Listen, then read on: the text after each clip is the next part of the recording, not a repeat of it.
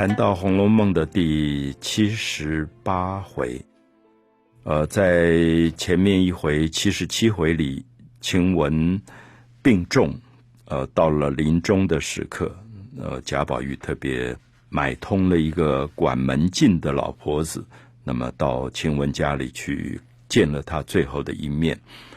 那宝玉回来以后。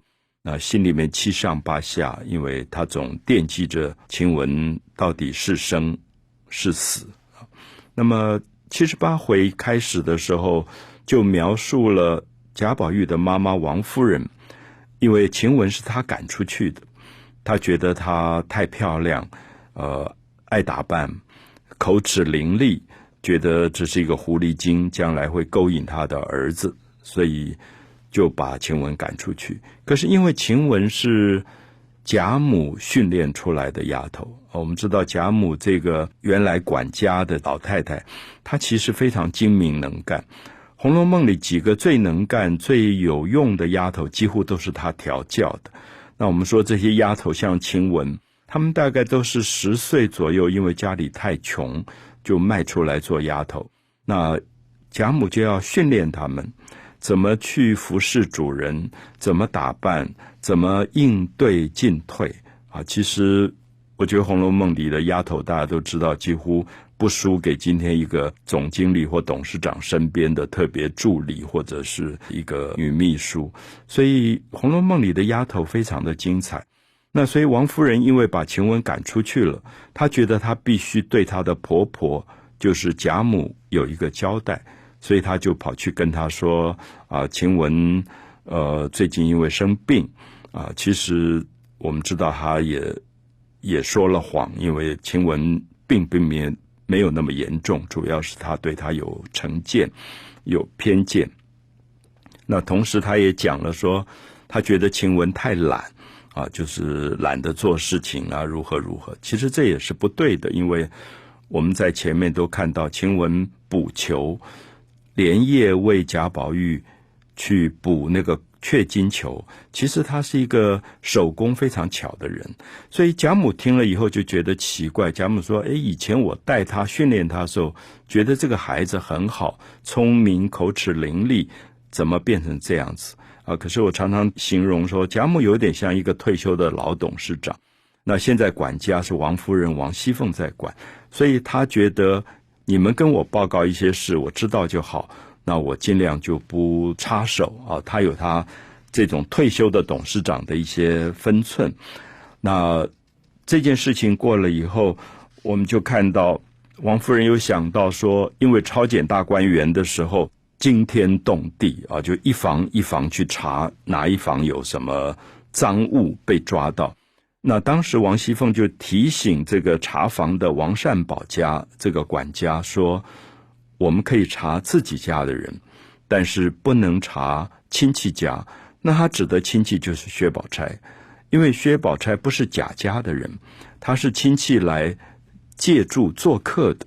所以你如果家里比如说丢了东西啊，有赃证啊，要去查，那查到亲戚家其实是不太礼貌的事。”可是第二天早上，薛宝钗当然知道了这件事，知道晚上抄检大观园，他就立刻搬出去了，也没有特别的禀报，他只是跟李纨提了一句说妈妈身体不好，他就搬出去。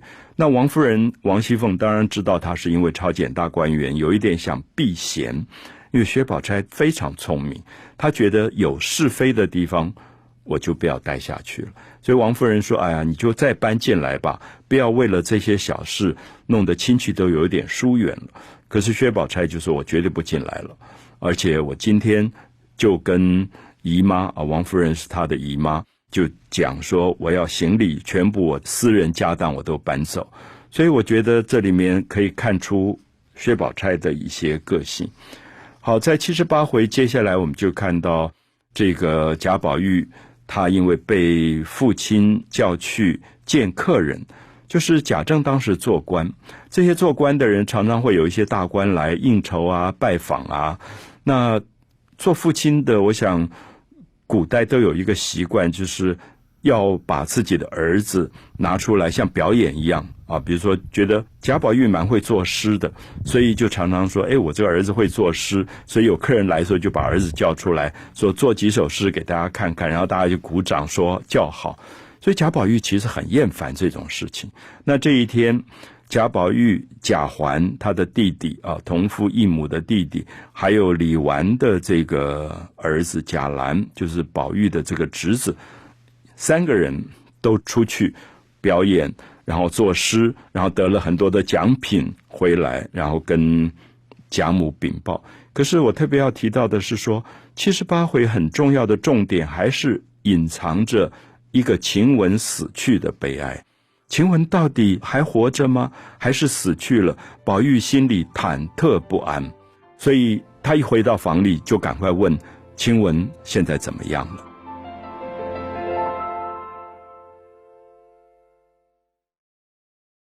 七十八回的第二段，描述宝玉被父亲叫出去见客、作诗、应酬，他心里其实一直惦记的就是晴雯是死是活，所以其实心情非常的不好。可是必须要假装去应付父亲在客人面前的这种得体的状态啊，所以可以了解到贾宝玉这个少年。这个时候心里有多痛苦？那七十八回的中段就写他好不容易回到自己的房里了，他就一面走说啊好热好热，就把外面的衣服都脱了。那脱了以后，就露出里面松花绿的一个袄，还有鞋点一样的大红的裤子啊！特别注意，作者用鞋点，好像鲜血一样的大红色的这个裤子。那旁边有一个丫头秋文看到了这条裤子，说：“哎呀，以后你就别穿了，真是物在人亡。”那宝玉一听到这句话，就知道晴雯死了，因为这条裤子是晴雯替他做的。我们也知道晴雯是宝玉身边所有的丫头手工最好的，刺绣、缝衣服，所有这些女性的手工，她都做得极好。所以宝玉大概贴身的衣服。都是晴雯做的，所以我们看到晴雯讲了这句话，接着麝月也加了一句说：“哎呀，这条裤子是晴雯的针线，那以后就不要再穿了吧。”所以两个人，两个丫头，两句话，宝玉心里面听到心如刀割，因为他本来还在那边想晴雯还有没有一线机会活着，可是这两句话很显然。已经告诉他结局，晴雯已经死了。那这个时候，我们就看到宝玉有点失魂落魄，因为他最心爱的一个人走了，而且走的这么冤屈，这么不明不白。他说：“我想出去走走，应该怎么办嘛？”那麝月就笑了，说：“大白天你高兴出去散步走走，就走走吧。”可是我们特别注意。《红楼梦》的作者非常精彩的部分，是用这种语言描述一个少年失去了最心爱的人的时候那种恍惚，就他有一点讲话好像都不太清楚了。那么接着，我们就看到宝玉又不好当着秋文跟麝月的面问晴雯的死去时候的真相，因为我们知道晴雯被赶出去是因为他的母亲王夫人。好像知道晴雯很多私密的事，所以宝玉已经开始怀疑他身边的丫头有人是密报者，会去他的妈妈那边报告，因此他就不想跟他们谈晴雯。那他把他们两个指使开以后，他就跟两个小丫头谈。两个小丫头里面有一个比较头脑比较笨，有点单纯；有一个比较聪明。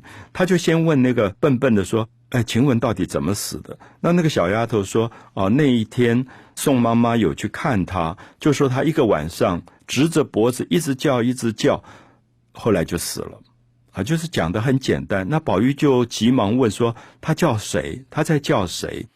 然后这个小丫头说：“好像是叫妈妈，就叫娘叫了一晚上就走了。”宝玉说：“还有叫谁吗？”那这个小丫头说：“我没有听说他叫谁。”那宝玉说：“胡说，一定有叫谁。”好，我们看到这里面，其实在讲一个少年，他觉得晴雯走的时候，一定心里还想着他，因为他们好像有特别的这个缘分。那这个时候，我们就看到旁边那个比较聪明的小丫头非常有趣，她就看出来宝玉希望听什么样的结局，她就骗他说：“啊，我当时也在现场。”那他就问到你说：“宝玉能不能来？”他们就跟他说：“你要不要等一等？宝玉等下应该就会来，从父亲那边应酬就会回来。”晴雯说：“不行。”他说：“我不是死，我是要到天上去做花神，因为现在天上少一个管花的神，所以我即刻要走。那宝玉回来的时候，我一定见不到他。”那贾宝玉听到这句话很高兴，因为他觉得死亡本来是一个悲哀的事，可是你跟那个人说。啊，他没有死，他是到天上去管花，做了花神，所以宝玉就很高兴，还在问说他管哪一种花呀？那这个小丫头又骗他，因为刚好大概八九月，花园里开的是芙蓉，他说哦，他跟我说他去管芙蓉花，做了芙蓉花的花神，所以宝玉后面就会写一个祭祷芙蓉花的一个祭文啊，一个祭文。可是我们觉得很有趣，就是晴雯死了，宝玉。又被他父亲叫去，因为又来了客人，所以就跟他说：“哎，我们今天要当众要你写一首诗，是关于鬼画将军。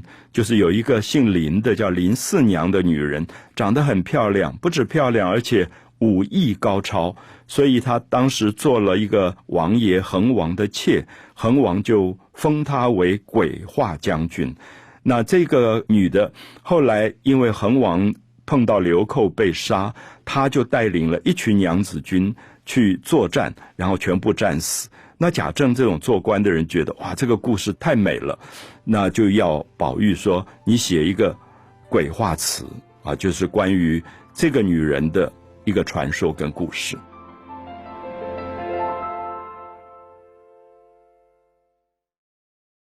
红楼梦》第七十八回有两篇。值得去对比来谈论的文章，一个是我们前一段讲到贾宝玉奉他的父亲的命令，去为一个古代战死的一个女人叫林四娘，她封为鬼画将军啊，这两个字声音就是鬼话连篇的鬼话，可是写法不一样，写的时候是一个女字边，一个危险的危，念鬼，那。画就是女字边一个画画的画，那鬼画这原来的意思是在讲女人非常的美，非常的娴熟。可是注意一下，这个发音是鬼话连篇的鬼话，所以我们大概看出一点点，《红楼梦》的作者其实很不喜欢贾宝玉常常被父亲叫去应酬。那应酬的这些文章，有点像我们今天丧礼里的挽联。其实非常的千篇一律，就是如果我们对一个死者有很深的感情，我们干嘛老是写什么驾返瑶池、音容宛在那种千篇一律到没有情感了，或者套用一些古人的词句去写挽联？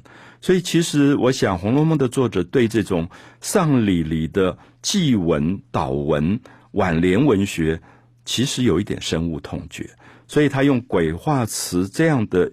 一篇诗歌，有点在反讽这些做官的人，老是喜欢用这种东西在做一种形式的文章、八股的文章，因为他刚好对比着我们看到七十八回。当然，最重要的是宝玉后来终于摆脱了父亲要他跟客人应酬的这种麻烦。他回到家里以后，又再次想到晴雯。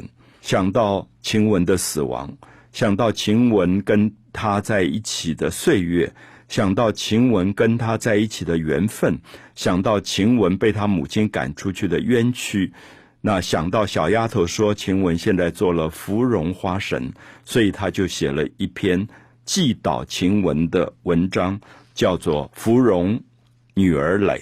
诔这个字。啊，是言字边有一个看起来像简写的“来”这个字啊，其实是耒耜的“耒”，就是耕田的那个农具。那“耒”在古代是长辈去祭悼晚辈用的一种文体。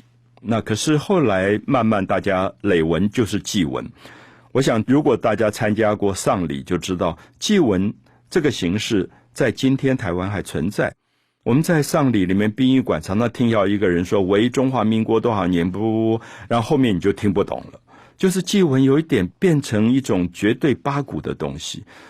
那参加丧礼的人，那个悲哀也没有被祭文真正感动，然后就是一个非要念唱不可的一个形式啊。所以我想，《红楼梦》的作者对这样的八股其实有一点厌烦，所以他后来就写了这个《芙蓉蕾》。《芙蓉蕾》讲太平不易之缘，荣贵尽芳之月，无可奈何之日，就是现在我们祭文里讲的年月日。《红楼梦》的作者把它变成一个抽象的心理的状态，尤其是今天是几年几月几日吗？还是《红楼梦》的芙蓉女儿蕾里面讲的无可奈何之日？说今天是一个这么伤痛而不知道怎么去安排自己的日子啊，无可奈何之日。那怡红院的卓玉啊，就在人间还在污浊的人世的宝玉。仅以群花之蕊，就他记晴雯的时候，他用了四样东西：一个是花蕊，一个是写文字的一种诗，一个是沁芳的泉水，一个是风露茶，就是晴雯生前最爱喝的用风露泡的一种茶。所以我们看到这四样东西其实是非常素朴。不贵重的东西，很简单的东西，可是都是宝玉觉得晴雯最应该得到的一种生活里面被疼爱的物件，也呼应着我们记得小说在前面，宝玉常常因为疼爱晴雯，会为他留一碗风露茶。他说那个风露茶要多泡几次才好喝，我特别留着要给晴雯喝的。那这些地方都在表示宝玉这个少年在晴雯死后心里的这种伤痛。那这个《芙蓉女儿蕾》里面讲到非常清楚，说你来我们家的时候大概是十岁左右吧，因为我们相处到今天你死了。那晴雯死的时候是十六岁，那宝玉说我们两个人相处的岁月是五年八个月，就是五年八个月。那晴雯是十岁。宝玉大概也是九岁左右，这个十岁的女孩照顾这个九岁的男孩子，照顾了五年八个月。然后这篇文章里讲的最动人的是勤枕节目之间，帮我铺被子，我们可能睡在同一个枕头上，帮我梳头，帮我洗澡。他讲了四个事情，都是生活里的事情，而都是晴雯照顾他的身体的记忆。